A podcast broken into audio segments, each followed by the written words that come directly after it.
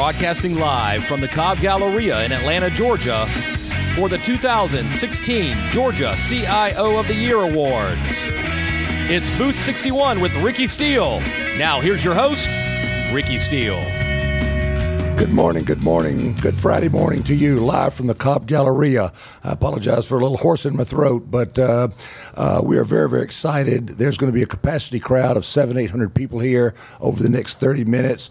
Uh, we've got Meg Whitman, the CEO of Hewlett Packard. There'll be a special tribute to Ed Steinike. Four CIOs will be named CIO of the Year, and the Lifetime Achievement Award winner will be given to a gentleman that uh, don't even need to announce his name. Everyone knows him respects him, has been watching him for many, many years. Mr. Fran Dramis, last real big job was um, uh, VP and CIO of the of uh, Bell South. But you were doing a lot of other stuff during that time, and uh, and you've done a lot since then. But welcome to Booth 61, Fran. Thank you, Ricky. I appreciate being here, and uh, and it's a great honor. It's uh, I've told my children. Um, they usually give it to very old guys, and uh, and uh, and uh, and so it, it is a passage of age, and uh, but I'm I'm very honored to receive it, and more importantly, to be acknowledged by my peers um, for all of us working together. We're a, a, a very interesting and kind of tight community in uh, in Atlanta, um, in the technical community, and people like Becky Blalock and James Dallas and others and I have always kind of stayed together over the years. Well, in your Bell South days, you were a real change agent because it was kind of a merger and back and forth between Bell South and AT and T. What were those days like? And I think that was where uh, you really your name recognition and people saw you in the community and the things you were doing. That had to be a kind of exciting time in your life. Yeah, Ricky, it was. It, it uh, when I um, came actually back to telecom. I had I had started at AT and T and then went out to Wall Street and did right. a lot of different things there, and then uh, was asked to come back when um, AT&T was going through its own transition and transformation. And um, they were just getting into long distance. Uh, the internet was coming about. Uh, the uh, year 2000, that was the big scare for everybody.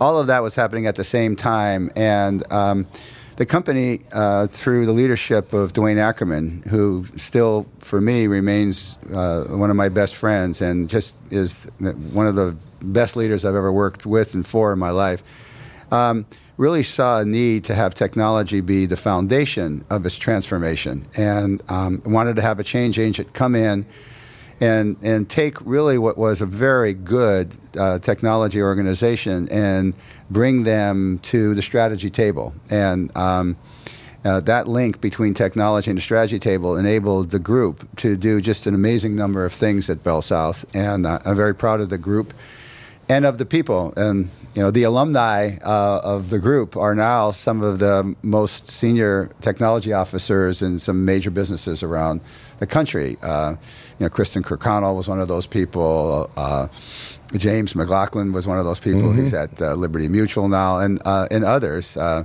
uh, Monique Shivanandan was the, was the CTO at Capital One. So, a lot of the people who were in that group have gone on to do just amazing things, and I'm so proud of the fact that I had the opportunity to share with them the experience at uh, Bell South.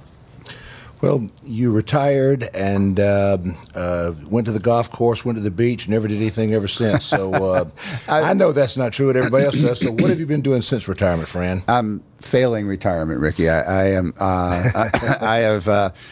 Uh, you know, we uh, had a very nice exit from um, AT&T Bell South, and most of us went and, and got involved in really helping businesses through a lot of different ways. Uh, my first way was through a series of, uh, of board positions um, for um, middle to larger size companies. I was on, I think, about five or six boards. Uh, public boards uh, for a period of time, uh, Netezza, um, Avascent, and others.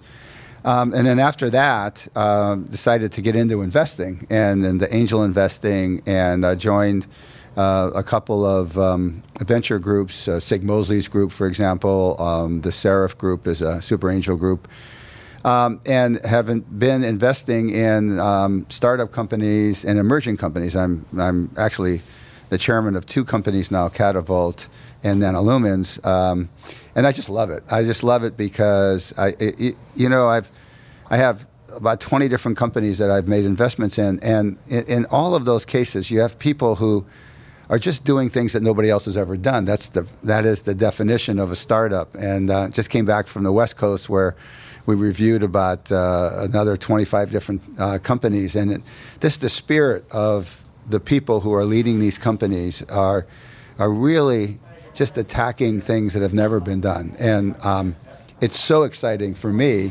Um, and I actually feel like I'm back to school. I'm, I'm learning so many different things, uh, and I'm dealing with so much uh, just great energy level of the people who are there. So.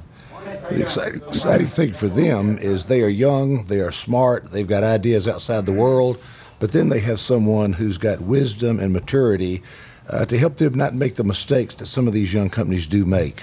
That's true. That's true. It's a. It is. Uh, I always describe people who are doing startups as they don't know that they can't do what they're saying they're going to do, and uh, and in many cases, they're right, or sometimes sometimes they're wrong. And the, the idea is, in a growing company, um, there are vectors that uh, uh, that are decision points, and uh, what I try to help in these growing companies is to identify a vector. You know, when do you really get a CFO? When do you really have to worry about your kind of corporate infrastructure? How are you really dealing with um, the market and changing conditions? How much to spend time on product? How much to spend time on on uh, building up your sales team? Those types of things are really uh, really exciting things for me. And you know, I, I I don't think I'm smart. I think I'm wise because of all the mistakes I've made in uh, in my career and uh, and all and and helping people not go through that same type of issues um, are, is is very. It's a very rewarding experience for me. Uh, I, have always thought of myself as a teacher, and um, I, in fact, you know, I graduated with a history major and a teaching degree, and somehow, you know, uh, tumbled into technology, got very deep into technology, and went there. But I've always, in my heart, been a teacher, and I've always been the role that I've played as a leader is really as a teacher to try to be for people what they need at certain points of time in their life, and uh, and that's really my day job now. When I had the privilege of working for Alan uh, Neely at Korn Ferry, I know they did a lot of work for you at Bell South. Uh, the time we had lunch, Alan said, You're going to meet a guy today that is probably the epitome of character and integrity.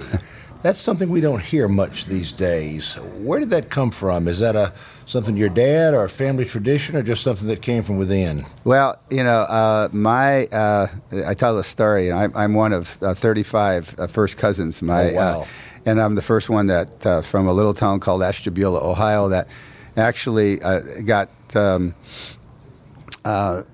was the first person to go to college, and um, and you know, my mom uh, quit school in the seventh grade to take care of her five brothers and four sisters uh, because her parents had pneumonia and um, and uh, was really away f- from school from that point on, and uh, took care of them. Took about a year to get to everybody well, and then went to work for 35 years when women weren't working, and um, and she just uh, was the matriarch of that family with all of those cousins and, bro- and her brothers and sisters and my uncles. And that really became a, a, foundation for me. And my dad was this very affable, you know, he worked, worked on the railroad and, and talked much about, um, you know, how the high muckety mucks from New York would come and tell them what to do. And, uh, and so I kind of vowed from both sides of that that, you know, one of these one of these days I would understand the role that senior people play in the people's lives that they touch every day. And you know, I, and I, I, I, kept that as my mantra throughout my life, and and tried to never forget that you know we are impacting people's lives, and just because we you know wear a three-piece suit and a tie and and all the other types of things that we do, that that we can make or break somebody's day um, just by a hello, a smile, a frown, or whatever. And, um, and I've tried to remember that. Sometimes I haven't been successful. You know, you know, stress happens sometimes and all. But for the most part, I think that you know, for me, to remember that uh, throughout my life is really important. That is a great story, Fred. Thank you very much for sharing that.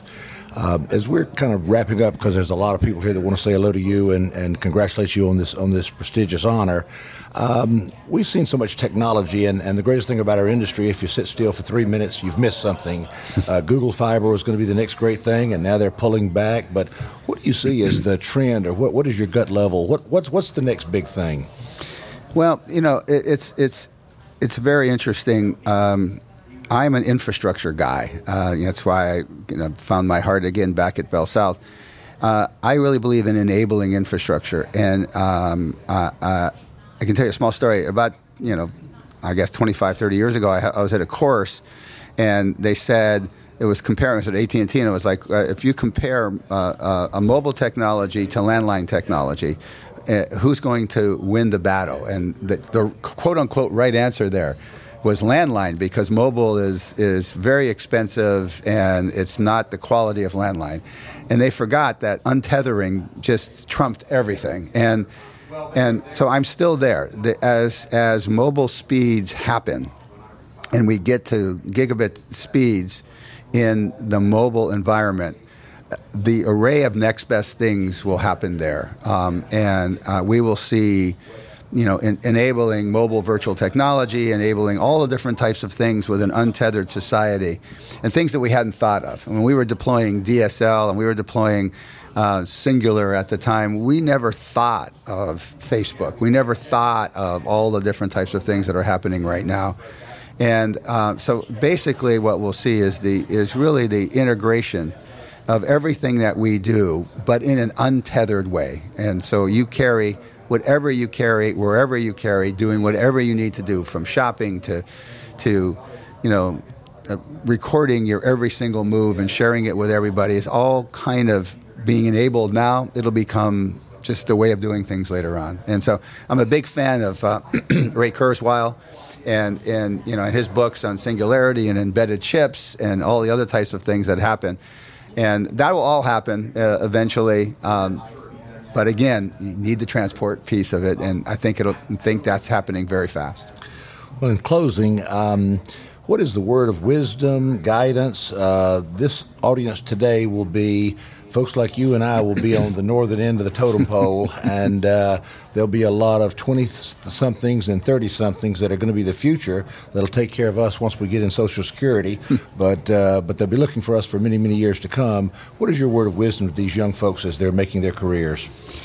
I think the most important thing is that. Um, and it's something that uh, that uh, Duane Ackerman told me when I uh, took the job, and I've, I remember that, and that you are not the chair that you sit in. You, uh, the, you, you will get certain acknowledgments from the chair that you sit in because of your title and all, but that's not you. And if you start to believe your own headlines and, and start to act as if you actually are that person for real, uh, you're going to hurt yourself and you're going to hurt others. And so you have to understand that you are a human being and you are in, in close proximity of a lot of human beings, and uh, they depend on you to be human and to touch their lives and to uh, make sure that the journey that you are on with them is one that is beneficial for both of you. Well, Fran, thank you very much. The 2016 Lifetime Achievement Award winner, Mr. Fran Dramis, thank you for taking time to be on Booth 61. It's been a great honor and a privilege. Thank you, Ricky. Appreciate that. Take care.